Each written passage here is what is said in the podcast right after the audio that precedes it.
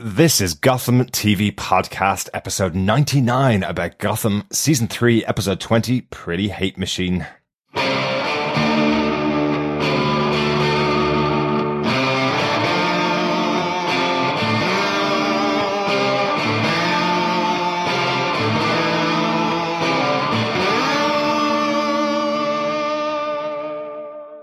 I'm David Mazouz, and you're listening to Gotham TV Podcast. This is Drew Powell, and you are listening to Gotham TV Podcast. This is Robin Lord Taylor, and you are listening to Gotham TV Podcast. Welcome back, Gothamites. This is our coverage of Gotham, season 3, episode 20, Pretty Hate Machine. I love that name. That's the name of the uh, first album, the debut album of Nine Inch Nails with Trent Reznor, one of my favorite albums of all time. I will just say it. Uh, we're back with our episode 99, one episode I from know. a hundred episodes about Gotham, the TV show, and some DC movies. Not a huge amount, mostly about Gotham uh, for the last couple of years. Yeah, it's all about Gotham, baby. Uh huh. I'm one of your hosts, Derek. Hi, I'm one of your other hosts, John. Uh, Great to be back here for the the not the penultimate episode in Ireland. We have three more episodes to go. This one plus uh, episode twenty one and episode twenty two, uh, which will be coming out in the next couple of weeks. But our coverage next week will be our hundredth episode of the podcast. We'd love for you to get in contact with us for that episode. Uh, all you need to do is email us at feedback at gothamtvpodcast.com or pop over to our website at gothamtvpodcast.com and leave us a voicemail for our hundredth episode. Remember, we have our Bullockism competition where you can win a Harvey Bullock pop. I'm pointing over there because it's over there. Um, but you could also win the first season of the base cards for uh, for the Gotham trading cards, and we're going to throw in since it's coming up to our hundredth episode, we're going to throw in a copy of season three of Gotham on Blu-ray, so you can watch it in high definition, the full season. Yeah, and hopefully tons and tons of extras as Hopefully. well. Yeah, hopefully. Uh, if you want to subscribe to the podcast and you haven't yet, if you've just picked us up, uh, make sure you go over and subscribe on Apple Podcasts through our link at gothamtvpodcast.com slash iTunes, or you can find us on any good or villainous podcast catcher by just searching for Gotham TV Podcast and you'll get us there and subscribe. Uh, we did announce a couple of weeks ago we're going to be covering Gotham Season 4 at the US pace. Uh, the US premiere is the 21st of September, so hopefully we'll have our first episode and review of Gotham Season 4, Episode 1 out just after that. Yeah, not too far away now. hmm Yeah, a couple of weeks. Wow. There goes our holiday. No, we have a break. We have a break. Uh, our final episode of season three should be on the 6th of, uh, of September. So we got two weeks off and then, uh, the 21st September when we have our next episode on Gotham season four. But with that, I think we should be getting into our coverage of, uh, season three, episode 20, Pretty Hate Machine. Can't stop saying that. Absolutely. Leslie goes nuts. Uh huh. Yeah, she is the Pretty Hate Machine. So, Derek, what are some of the production notes? the production notes. I love it. Uh, yes, this episode was directed by Danny Cannon. I'm guessing that he's the one that chose the title for this episode. I think so too. He does have a real industrial punk kind of vibe about the music that he's chosen for the show. He's definitely involved in the music choices for uh, throughout season one and season two. Um, he's the one that put out the playlist for season one, season two. So and chose a lot of the bands that played in Oswald's and in Fish Mooney's um, place in first season. So I think he may have chosen Pretty Hate Machine as the uh, title for this episode. It's a, it's a fair bet. I think so. Definitely. I think so. We Uh, love Danny. we do, we do, definitely. I, I just pl- listen to his music all the time. It's awesome. Um, the episode was written by Steven Lilien and Bryan Wynbrandt. Um, they've written four episodes of the season uh, this season and have done some brilliant episodes of Gotham. But some great news for them. Uh, they have just gotten a uh, a, a pickup for their own show, a, a show called God Friended Me. Uh, picked up to series on CBS. Uh, apparently, a comedy show about uh, about a guy on Facebook who gets uh, his profile friended by God. And so, uh, interesting premise there.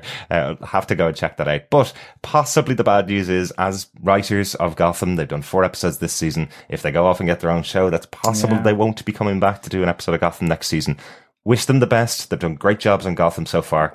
Um, so hopefully they'll be able to work in an episode of season four in their schedule as it comes up. John, do you want to tell us what they gave us with your synopsis for the episode? Sure. The day of judgment has come to Gotham and the Court of Owls as the shaman and Bruce Wayne return to the ruling council and punish them for murdering Bruce's parents. Despite being given the opportunity, Bruce takes no action in their murders but agrees to never hesitate again. He isn't waiting long for the next opportunity, as Professor Hugo Strange has a new weaponized version of the Alice Tetch virus, which the shaman wants to release in the city. However, the virus has already begun to spread in Gotham as it begins to take hold of Leslie Thompkins after she purposefully injected herself with the virus. She kidnaps Jim Gordon and buries him alive. He is given two choices. Either take the virus to escape his tomb and save Gotham from the virus bomb, or die six feet under. As Harvey Bullock and the GCPD hounds search frantically to save him, Alfred Pennyworth, after his search for Bruce, finally catches up with him at the top of Wayne Enterprises. He is too late to prevent the brainwashed Bruce from detonating the virus as the shaman, sensing that his plan is in danger, presses Bruce's hands to detonate the bomb, releasing the deadly virus on Gotham. However, Alfred manages to kill the shaman for his part in this, but with his dying words, the shaman instructs Bruce to locate the Yuyan building, where he'll find the demon's head and his destiny. Ooh, yes, the demon's head. Oh, the demon's head, when I think we all know who the demon's head might be. Maybe not. Maybe not. Maybe not, but We'll we definitely will talk about it later on in the Definitely be talking about it, yes. Yeah. Um, I think it's time to get into our top five points for the episode. Yeah. Spoiler spoilers are here within, even though we are six to eight months behind the uh, America. True, true, but this, uh, but obviously the show's coming out on Netflix, the show's coming out on Blu-ray and DVD in the next couple of weeks, so maybe people are just listening along with our podcast at a later date, which is quite cool. Yeah. Uh, welcome. Yes, so the way we cover our podcast obviously was top five points, so let's start off with point number one, case note one. The ruling council comes to an end. Ooh, shocker. I was really surprised at this. Um, so this is effectively the shaman coming back with, with Bruce Wayne to Gotham. They came back last week. Um, but we see them now interacting with the Court of Owls, or what we've known in the past as the Court of Owls. Um, a little bit of deference from the team uh, behind the court, effectively saying that the reason why they did what they did, which we'll talk about in a second, um, was because the shaman doesn't come back very often to Gotham. He stays away for quite a long time, which which means they have to make some decisions on their own. But the decision that they've made, which goes against what the shaman would have allowed them to do is they are the ones that killed Bruce Wayne's parents. Um, we had questioned this in the last episode that it all seemed very convenient that the shaman, wa- shaman wasn't involved and that he had, um, he was telling Bruce that he wasn't involved. It was the Court of Owls. He was stepping back from it. But this seems to be the definitive story on what happened to Bruce's parents. It could be. Yes. It may also could be not. It could still be a red herring from the shaman, mm-hmm. um, because he is wanting Bruce to believe. He's wanting to brainwash him, and he's done a pretty good job at that. Mm-hmm. But what better way of doing it than killing the entire council? Plus, we are now aware of the demon's head. Mhm. That there are other forces that have allowed the Court of Owls to rule in Gotham or think that they are ruling. Yeah. So it could be being done to make Bruce really fully commit to his new role with the shaman.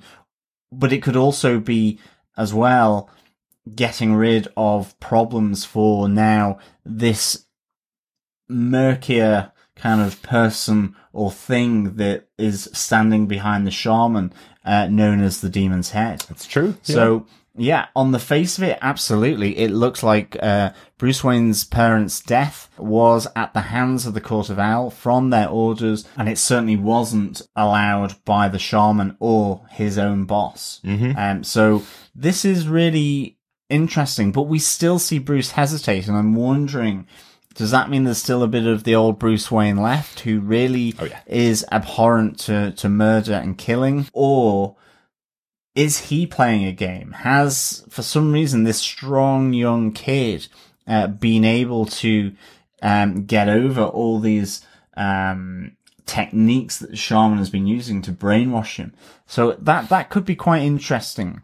Um, however, I suspect he he's certainly under his influence in, in a deep way. Whether he can get snapped out of that is is another matter. And I suppose we will come to that when we talk about Alfred trying to find Bruce. Yeah, absolutely. Um, because we we do get from that a sense that Bruce actually is now uh, under the control or has been uh, changed enough from uh, everything that's been going on in his mountain prison Yeah. to to actually um, believe his new life. Like what does Um, that? What does Alfred call him? He calls him like a zombie. He's now a zombie zealot, uh, effectively. Yeah. So, you know, it, it really is, um, possible. But on the face of it, it looks like a certain thing is happening, but I wonder whether there's any layers below that. Certainly, Um, a, a, it's certainly a big play. He kills every member of the the ruling council. We lost Catherine last week, and now we've got every member of the ruling council of uh, the Court of Owls with their throat slit, um, which is Yeah. pretty brutal, even for Gotham. Yeah, it was a good old massacre. Sure um, you know, Valentine's Day massacre going on, uh, from the shaman there at the hands of the Talons. That is pretty brutal. Yeah. Um, And they, and they say, you know, there's no doubting that you're our leader, but we have to make decisions when you're not around. This was our decision. They were getting close, um, or at least Bruce's father was getting close, Thomas Wayne. And Bruce asked the question, well, why did my mother have to die as well? Um, they made a very difficult decision there, saying that they're going to kill the Waynes. Uh, and Bruce is wondering why his mother was involved, not just Thomas Wayne. So I don't think Bruce has much problem with their deaths, but it's not at his hand. It still doesn't change the fact that Batman doesn't kill, uh, it doesn't, uh, and that Bruce doesn't kill. Uh, it was at the hands of the shaman. He was the one that made the decision for them to die. But it was an interesting question from Bruce that if you made that decision, why did my mother have to die as well? Yeah, definitely. And I mean, the, there's that aspect, and Mm-hmm. there is also the aspect that the the Court of Owls, with this weapon that's now um, being developed by Professor Strange, have actually been carrying out the orders of the shaman. This is something that is uh, willed by the shaman Yeah. and the the the person behind him. Um, and I I think it's interesting because this is when we then get our first glimpse at Alfred, who is trying to find Bruce. Um, he's been at the GCPD um, with Harvey Bullock. Uh, and they're starting to search for Bruce. And I suppose this brings us on to our uh, case note number two. Yeah. Uh, Alfred is there trying to find Bruce. Um, He's joined the GCPD again. in effect, yeah. So, I love they just keep uh, keep letting him out on the streets. Towards the end of most of the seasons, we've seen this where uh, where Alfred gets out of Gotham. Sorry, gets out of Wayne Manor and gets to go out on the streets of Gotham with the GCPD. Uh, he seems to be a bit of an enforcer for them occasionally, uh, due to probably owing to his past in the military. Um, they do kind of trust his judgment and trust his his abilities. But some really cool stuff in this in this episode for Double O Alfred. Definitely. I love how Al, um, Harvey says we need to get you a badge or something so that you can be a fully fledged member of the GCPD, like Harvey's strike force or, Yes. you know, almost like the special branch kind of doing their thing to help, um, the GCPD ret- remain and retain order uh, in Gotham. Yeah. I mean, ultimately as well, Harvey and, and Alfred do, uh, split here where Harvey tells Alfred to, to go find Bruce. Um, and he finds him there just after Professor Strange has revealed his new contraption to release, uh, the, the Tetch virus into, into Gotham. Yeah. Um, and yeah, Alfred here, uh, really is confronted with someone who he questions, um, but is ultimately taken out with a, a knock to the head. Hello, yeah. Yeah. but very cool. Very interesting. And he gets to find that Bruce is truly brainwashed here. Um, at least the persona of Bruce definitely seems to be controlled here. Um, Alfred is kind of saying to the shaman, do you not know anything about this kid? He's going to be able to fight it. He's a strong kid. So maybe he's putting on a performance for the shaman, but I'm not sure. I'm not sure. Bruce seems very convinced by the work that the shaman has done uh, Definitely. with the pins in the head for the last, uh, last couple of weeks while he's been away. So But it, yeah, absolutely. But here we have then uh, Professor Strange taken into custody, and this is where we really do see uh, Harvey uh, asking Alfred to really go full on uh, uh, after Strange and interrogate him. Yeah, I it's not my Bullockism of the week, but but saying even if there's only a pinky left, we'll book it and put it in prison is a pretty good bullockism of the week. I did I did enjoy that, and to be honest, having BD Wong back on screen, Yeah. I love his presence on this show. I love that they keep bringing back this kind of.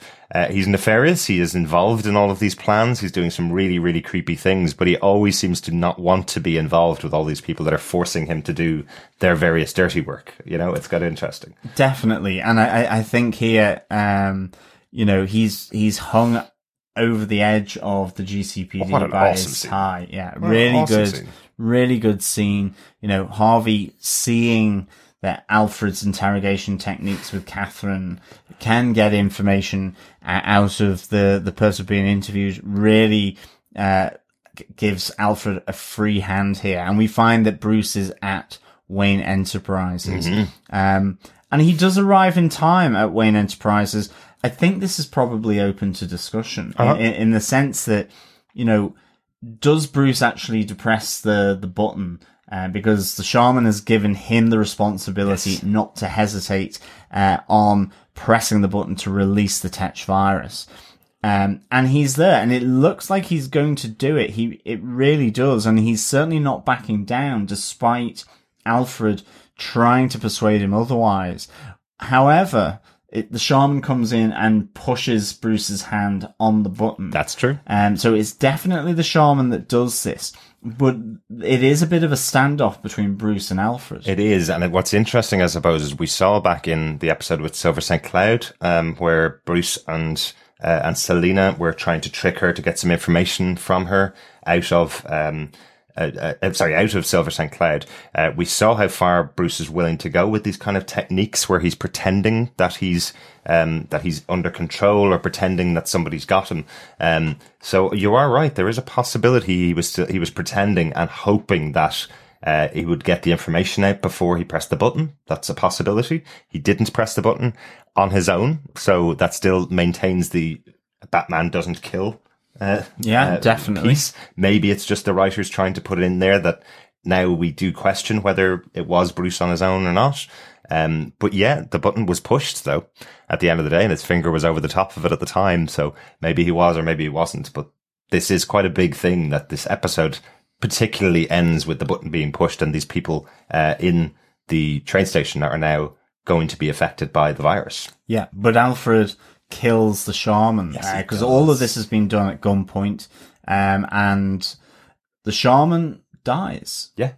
Uh, but not until he lets Bruce know that he needs to go to the Yuan building and find the demon's head Yes, in order to fulfill his destiny. Another layer of the Russian doll or the onion that The is demon's head. Yeah. So we know from comic books, I think, is what we're where we are. We know from comic books what the demon demon's head means. We also know from uh, Arrow what the demon's head means. What we do know is that it is Ra's al Ghul. It is. He's called the demon's head in uh, in a lot of the books. al Ghul. I think that was also in uh, in Batman Begins as well. He was called the demon's head. So it is a very normal name for the character. You'd know it instantly if you know anything about the the universe or read any of the comic books or watched any of the films. So uh, so it's not going to be a big surprise that we're going to see Ra's al Ghul in the next few episodes. And it is possible that Bruce has been po- possibly pretending along the road to try and get to the leader, the ultimate person. It could, and I, I wouldn't put that past Bruce. So I, I'm still hoping that he is chucking um, this organization a bone, really, and they are actually following him, really.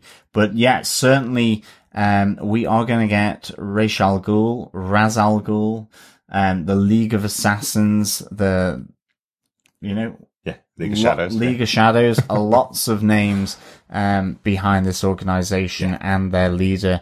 Um, many faces does he uh, put on himself as well. So Absolutely. it's a really interesting sort of point in in this um, season because. Um, effectively coming against such evil uh, will the hero in Bruce arise and I that's why I think he might still be red herringing it Maybe, maybe. We do know that uh, that again, the back history of the character of Batman is that he goes and studies with the League of Assassins to learn a lot of the tricks and techniques that he has. So, if we're going to meet Ra's al Ghul now, this is a possibility that Bruce will be on his uh, journey to becoming Batman. So uh, really excited to see that go out in the next couple of episodes. Be very cool. Yeah, but I think on to case note three. Um, so not only do we see the um, the virus enveloping Gotham through their main train station, but at the same time, there was a chance that it could have been prevented, um, and that was from Jim Gordon. Yes. But before we get to that, Lee is a pretty hate machine. Yes, she is. Um, and she obviously took the virus, injected herself with it, and is absolutely in love with Jim Gordon. Uh, and that is her extreme response to the virus. That's what it's drawn out of her. Um, that she is besotted, um, with Jim Gordon. an interesting. Um, and she is now trying to get him to love her. Um, you know, that she feels so much she wants him by him and she will either have him or she will kill him if Yes. she can't have him. Yeah, so an interesting one here. She says that the, what, the, what the virus brings out in her is that she truly loves Jim. This is what the virus has revealed to her. And we kind of knew that. We always knew there was something between the two characters from when they met first. Um, but I, I'm wondering if there's a little bit more to the explanation that she's not saying, that it's she's in love with her ideal of what she wants Jim to be because she gets so frustrated at Yes. how Jim actually acts. And that's what she's trying to teach him. If you could just be this person that I'm in love with. If you could just be that person, then the two of us will end off together and we'll be perfect together. She's crazy. She's full, she's full of the Alice Tetch virus, and it's it's changing her her version of herself. It's changing the real version of Leslie Thompkins. But is this is this teaching her that if Jim if, if Jim takes the virus, then the two of them could be together for life. If Jim just gives up on this concept of being the all the the hero that must go after everything and possibly put himself in danger all the time and his friends and, and his family, um, that then they will be together for life. Is that is that what the virus is doing to her? It's an interesting one that that's what she does, that she effectively uh, knocks him out, buries him alive, and gives him this choice to either take the virus or die.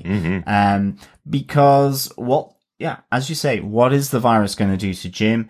Will it make him feel the same feelings to her that she has to him, but in that viral sense of, of the extreme?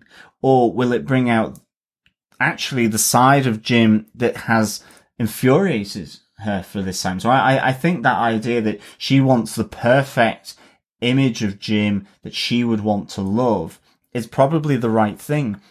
But I don't know whether she's going the right way about it to achieve that. Because, Everybody wants to change the um, man they love. Because she still knocks him out at the station. Yeah. So he, after the virus, he is absolutely intent on preventing this bomb from going off. So the virus is driving him to do um, good. It's not making that good become evil in the same way as Captain Barnes, where his goodness of justice has led him to be a murderer. Yeah. At the moment, Jim's behavior is now whether he's fighting it and trying to suppress it, Yeah.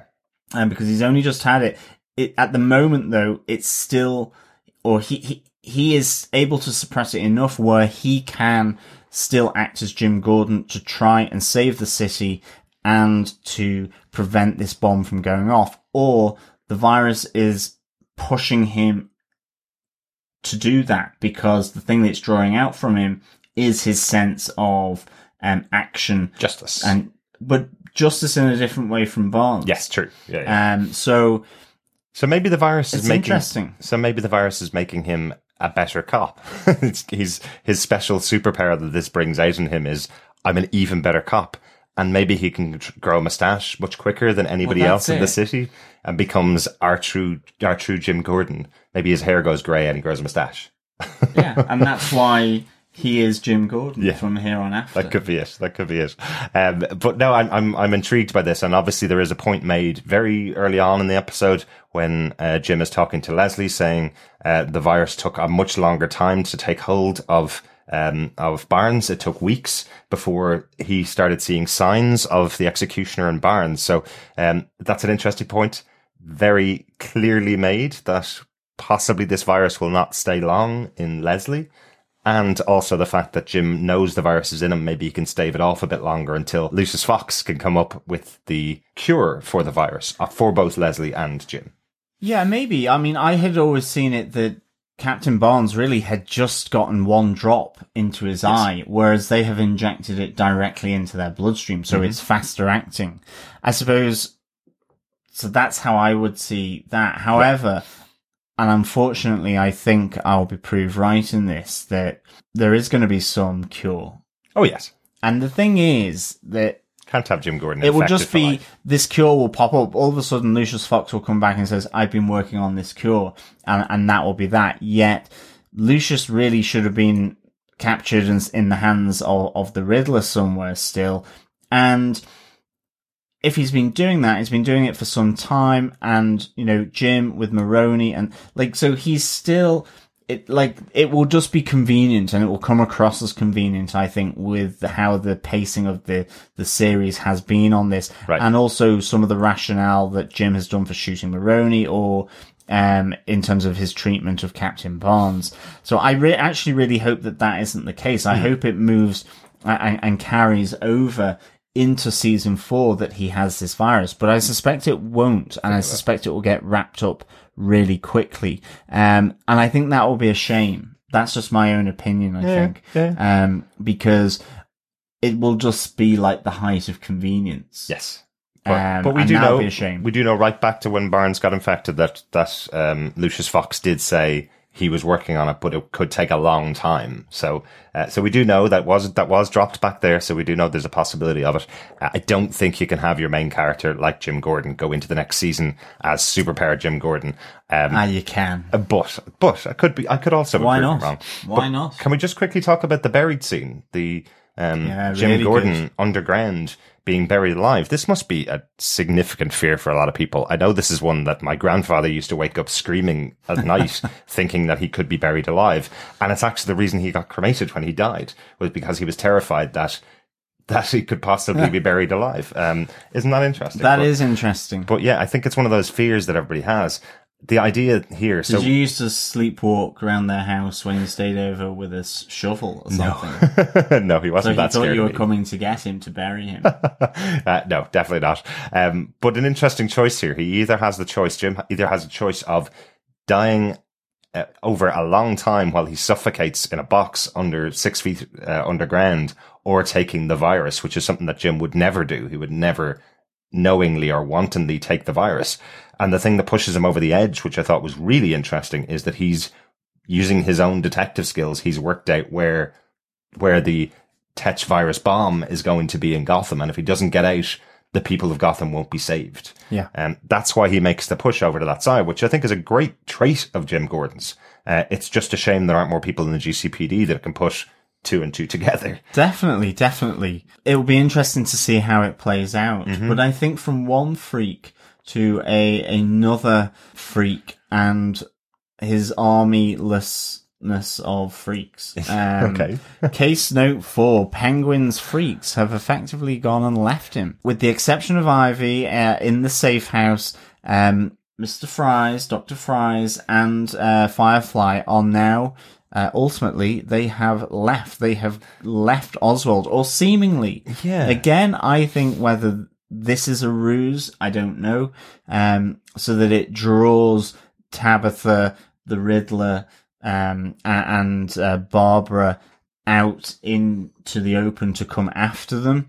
I don't know. Um, but certainly, yes, Penguin's freaks seemingly have left him. Yeah, it's an interesting one, isn't it? Um, it seemed to take a lot of work to get them to his side, and then to not have them in the episode seemed odd. It seemed it seemed really weird. They've left him because he disappeared for a day. Seems like a really weird choice uh, in the season. So yeah, maybe they are. Maybe he didn't want to give this information to Ivy, and he's having a tantrum um, in his hideout pretending that they've gone. I don't know though. I don't know. Um, it'll be intriguing to see. I really hope we're going to see Fire and Ice back. Um, later Oh, on in the definitely. I hope be- so too. It would be really odd to, to, to bring them in as strongly as they did and then for them to completely disappear. It was a, re- a really odd choice. Yeah. I mean, Um, they do. the Riddler finds his hideout, which then goes into lockdown, and uh, yeah, yeah. which was really interesting, and allows Oswald to effectively leave the safe room, but as it locks down, like Yeah. he manages to escape. Does does Ed really want to kill Oswald, or is he just kind of getting off on the idea that he might possibly be able to kill Oswald? He seemed to hesitate quite a lot um, to find out why they were why they found it so easy to get into the Yeah. into the lockdown. They could easily have shot him there and walked out the front door in the amount of time it took them to find Yeah. out that it was locked down and for and for Penguin and uh, and Ivy to escape. Uh, but it did give us some great moments with Ivy and Penguin. I love the two of these characters together. They're hilarious. They're great. particularly Ivy when she's going. Um, Selina would never betray us. There's no way she would. Well, unless they offered her money. Oh, they must have offered her money as they walk in the door and find Yeah, and find the two exactly. of them. Um, really good moments between the two of them. Really enjoyed them. Um, but again, they are foiled. yes, yeah. Um, and I suppose on to case note five. Fish Mooney returns, um, arrives just in the nick of time, um, in order to really get Oswald off, uh, and out of a very, really serious, sticky situation. Yeah. So yeah, really interesting situation here with Fish. Where is it possible they kind of came from the same situation? Penguin's army of freaks come from uh, come from Indian Hill, the same place that brought Fish back to life. Is it possible that that Doctor Freeze and Bridget went to Fish and said, "Penguin's in a really sticky spot here. You guys still have a relationship. Can you go and get him out of this situation with Riddler?"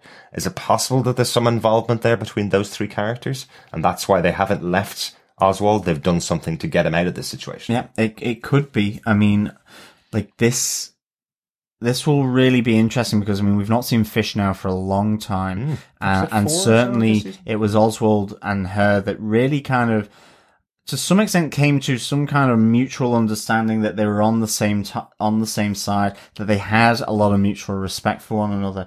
So I, I really hope um, that this takes an interesting turn because I think Oswald and Fish are, are great together, whether it is um, being the umbrella boy, hating one another, battling one another, or maybe now teaming up together. Yeah. Um, but still, I wonder whether Oswald will see her as a threat.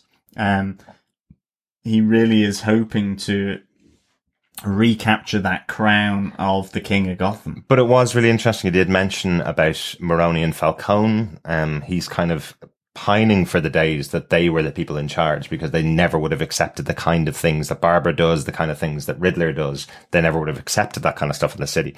He kind of forgets that he's also been responsible for a lot Yeah. of those types of challenges and bombs and explosions and deaths in the city of Gotham. So it's kind of like he wants to be the only freak in the city in control of it, which he does. He wants to be king of Gotham again. Um, but it's kind of like he wants to be that and wants everybody else to be like old school um, Yeah. mobsters, uh, which is quite interesting. I loved the interaction between Butch and Fish. Because Butch was under mind control the last time they met, um, back in the end of season two, uh, he didn't really get the opportunity to kind of go, "Oh, hi, Fish, how are you doing?" You know, um, and I liked that that was the conversation. It was, "How you doing, Fish?" And she goes, "Well, I was alive, then I was dead, then I was alive again, so things are looking up." yeah, I mean, I think that's a, that was a really nice little reunion moment in in the midst of all of this, and I thought that was really good to see because in some ways it was nice just having uh, Fish, Oswald, and Butch all together again. Three characters in the pilot, yeah. You know, uh, really, really cool uh, to see that. And uh, again, I just think it will be really interesting to see what Fish and Oswald, um, what their storyline is going to be. Yeah, Um, I'm all, it's almost a shame that Fish is only coming back in now in episode 20. Mm-hmm. Um, and she just didn't come back a bit earlier because I must say, I, her entrance was regal. It was uh, really classy, um, and you can really see her as a confident member of the criminal underworld in Gotham. So Mm-hmm. yeah, it was a great, great scene. I thought. Really intrigued to see what she's been doing for the last 15 episodes or so. It'll be, it'll be interesting to find out next week. Yeah, I mean, there was just one little thing. Um, I she did touch Oswald, didn't she? I think she kind of caressed his face, or she went close to it. She may not have done. The only thing I noticed is that there didn't seem to be that power that she had. There didn't seem to be any of that kind of rippling light that yeah. went over the skin. If she touched him. It's just, it was difficult to spot, but I thought that was kind of interesting. Yeah, yeah, that'd be really intriguing to see. Uh, lots coming up in the rest of the season to uh, to be interested in. That's the top five points for this episode of Gotham. Yeah, Yeah. I think we have a couple of little things. Obviously, bullockisms of the week. Yep. Here we go. Um, there's just some good little lines. Like I mentioned one earlier on. Um, one of my favorites is when he talk when he's talking to Leslie Thompkins in the GCPD and goes, "Lee, in the name of all that's holy and not insane, tell us where Jim is." Only Harvey could deliver that line. Yep. Um, in referring to Professor Strange, he goes, "Let's go see Baldilocks uh, and s- to see what he has to say." You know, great line. Goldilocks, I love it. And of course, the one we said earlier, we're going to have to give you a badge or something one of these days to Alfred because he is such a good interrogator. Absolutely, I think he also wants a partner that might actually travel with him on cases in Yes. his car with him. Uh, Alfred, who mixes violence and threat uh, very well indeed. Yes, he does. Yes. What did he call? Uh, what did he call Professor Strange in this in this episode? After hanging him off a building, uh, he beats him over the head and calls him a slag.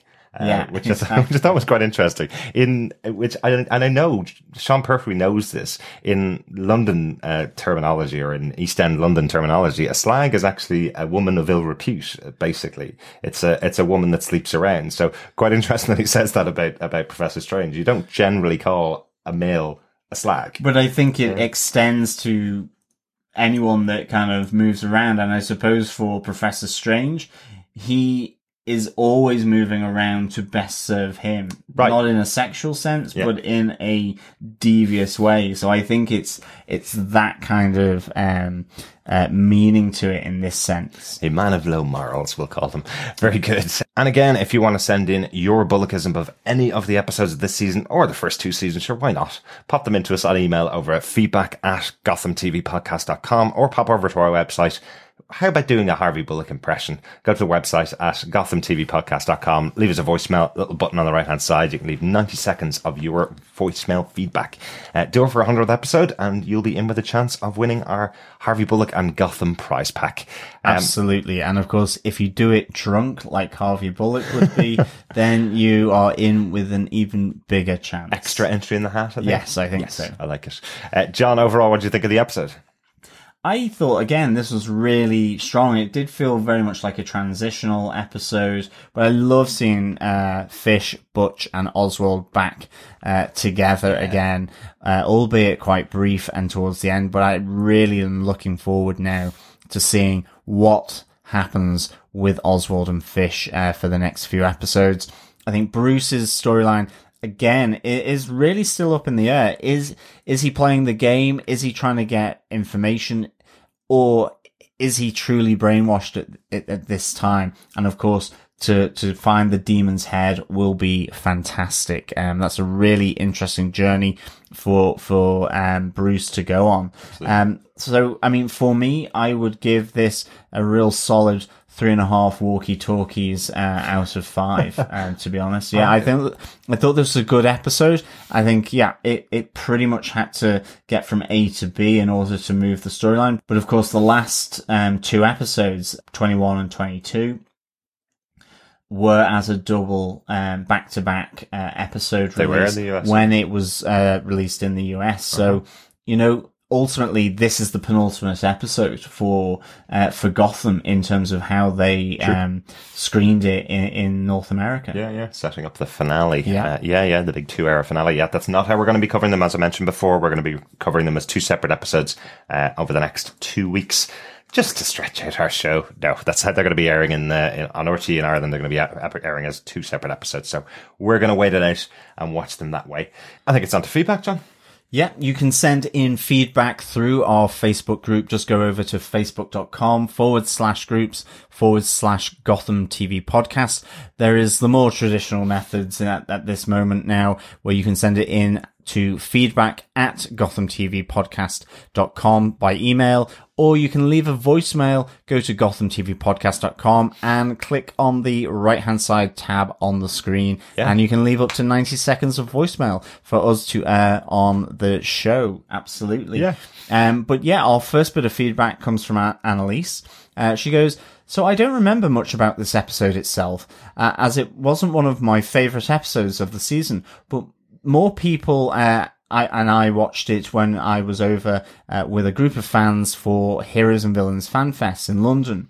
And as a result, that was one of the most enjoyable experiences I've had when watching an episode so far. Yeah, do you remember when we were over at New York Comic Con and we had an entire room of people watching an episode of Gotham Yeah. the day before it aired in the in the US? It's definitely one of the best experiences I've ever had. It was had. amazing. Uh, being in Yeah. a room full of Gothamites watching uh, watching a scene play out that that has characters in it that everybody loves. Yeah. It's always so much more fun. I wish we could have viewing parties with all of our Gothamite friends. Yeah, definitely. Um, she goes on, I remember gasping really loudly when all of the rest of the court was beheaded by what I can only guess is the League of Shadows. I really would have liked the court to live on a bit longer, but alas, Gotham needed to match kill counts with Game of Thrones.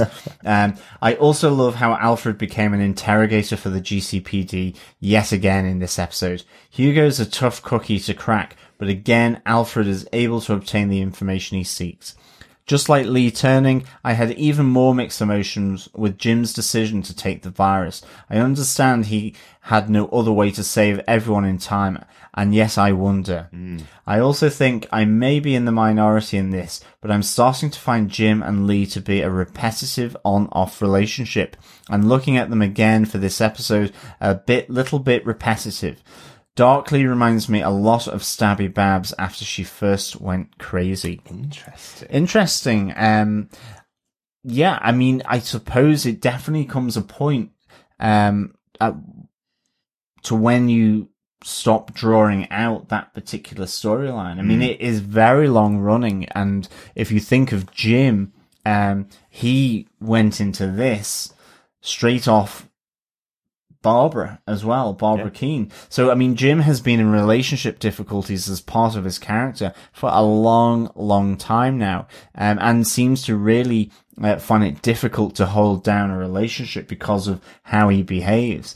Um, to some reason, to some extent, Annalise, I actually would not disagree with you on, on this. Um, I don't think it's really come to me at this moment. I'm really enjoying actually having a darker version of Lee Thompkins on the screen, but at the same time, um, some of my uh, views on Jim Gordon as a character has been that sometimes it's maybe the nature of the character, the the nature of him being an anchor for the show, but feel as though it can be a bit one dimensional. And I suppose to an extent, this relationship thing is very much um, a long continuation of uh, when he was seeing Barbara Kean now. It's just a, a, a change, but there's the same kind of issues that are dominating. Uh, it's changed in the sense that now there's a virus, but you know, it is that he is unable to protect. He looks more at his job rather than um, the relationship. Yeah. You know, but I don't know. I think I think for myself, um, while I do understand your opinion on Annalise, I think for myself, the two characters haven't been in an on and off relationship at all since she left him the in the middle of uh, season two. In fact, he left her. Excuse me, he dumped her and then went to prison. Um, that's the last time they were actually in a relationship. So this is more about his interactions with the women around him that he was formerly in a relationship with, and they're terrible. And that's part of Jim's character. Um, I think we saw in even in the Dark Knight films and in, in the comic books, Jim doesn't have a long lasting relationship in his life. He does have kids with with a Barbara Kean, um, or with a uh, Mrs. Gordon, uh, as she was formerly known in the comic books, who eventually was uh, was Barbara Gordon. Um, but it doesn't last very long. He does have extramarital affairs. He does have um, have other stuff that's going on in his life, and he's never been known as a character with a long term relationship with a woman. And the way they've kind of translated it in the show is that even the ones that he does have long relationships with, they break, they break up and he has terrible relationships with them afterwards. So it's really interesting that you're, that you, that you do say that. This isn't coming out of, uh, it's coming out of formal love between the two characters. She does mention that she's still in love with them, but they're not back together. They're, they're certainly not on the path to marriage like Barbara thought they were. Um, but yeah, I, I like, I, I do understand, but I think that's how they're managing a relationship between the two characters in the show. Uh, more than anything else. Um, Claire Payne also sent us in some feedback. Uh, she says, Hi, Derek and John. Uh, well, I agree with Butch. Fish Mooney knows how to make an entrance. She and, sure does. and a good one, too, yeah. It's brilliant how she inter- interrupts the ongoing feud between Ed and Oswald. Fish's direct interactions to Ed, whoever he may be, was fantastic as she takes her little penguin away. Intrigued to see why Fish has come back for Oswald. I've always been a huge fan of Dr. Thompkins, a supporter since season one. I admire her stability, strength, intelligence, and morals, especially when it came to Jim. With Leslie infected with the Alice Tetch virus, it's really easy to see it has brought out the deeper love she has for Jim and desires for Jim to join her. Okay, Leslie is now officially mentally mad as well, but putting Jim in a coffin and burying him alive is a stroke of genius and high five all round to the writer's table, as Jim can only escape if he injects himself with the virus. The special effects of Jim coming out of the ground after taking the virus was so Absolutely, good. yeah. It's really cool, wasn't it?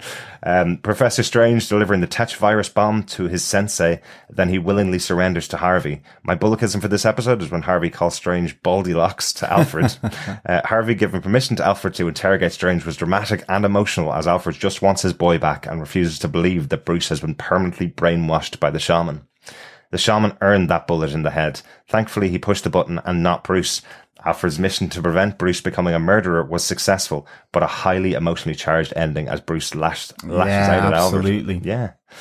Is this the end of the Court of Owls? says Claire Payne. After the mass execution, with the exploding bomb infecting the city of Gotham, I wonder how many more crazy people we'll see.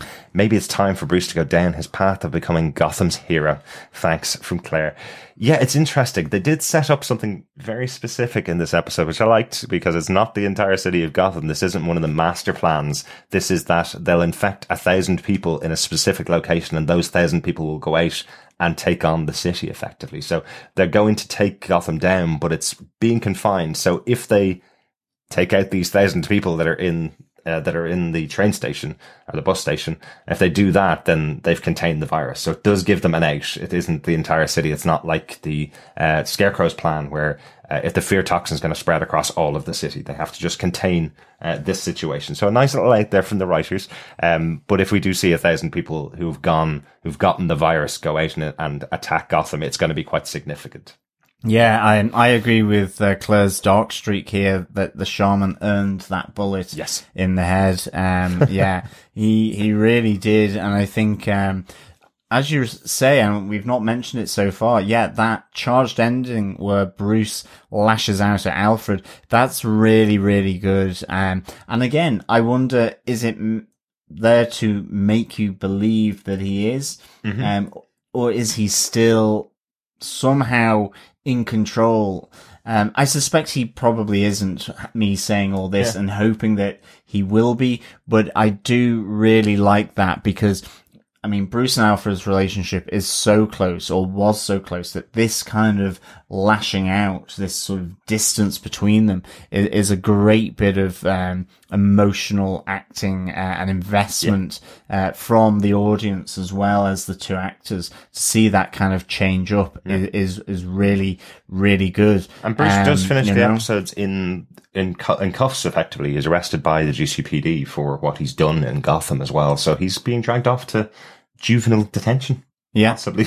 Um, but I think this is the end of the Court of Owls. I think so. I think for the time being. I think so. Yeah. Now, they do call themselves the ruling board of the Court of Owls, so we know that there's a lot more people involved. So maybe there'll be more people that step up That's to true, that actually. new level. Yeah, so, maybe. Um, and it was the Talons that killed them, which I thought was interesting. The Talons are in control of um, by the shaman. He's the one that's in charge of the Talons, and they're the ones that kill the ruling class of the Court of Owls. So potentially, there's more people to take up those places. I'm hoping the Court of Owls aren't gone for good. Yeah. Um, there is more for them to do in the city. So uh, most likely we will see the court back in some sense in the future. But thank you so much for your feedback, Claire and Annalise. Great Yeah, thank you so much for your feedback. It's really appreciated. Yeah. Absolutely. Well, I think it's time to close out the episode. Uh, thanks so much for joining us. Make sure you subscribe to the podcast and listen to our 100th episode next week. We've had a few very interesting voice- voicemails coming in, uh, some really intriguing ones for, for you to listen to next week. Um, we'll be back with our 100th episode on Wednesday, the 30th of August for Gotham Heroes Rise, Destiny Calling, episode 21 of season three. And looking forward to chat about that next week. Yeah, absolutely. Uh, thank you as always for listening. It's been a pleasure and we will speak with you again next time. Absolutely. Uh, come join us on Defenders TV podcast for uh, our coverage of The Defenders on Netflix as well. Uh, doing lots of podcasts over the last couple of weeks, but uh, if you enjoy our coverage, come and join us over there on Defenders TV podcast. Yeah, if you uh, are a Marvel fan as well as a DC fan, then please head on over to defenderstvpodcast.com and subscribe over at iTunes or Apple Podcasts uh, as well. Thanks so much for listening. We'll talk to you again next week. Bye.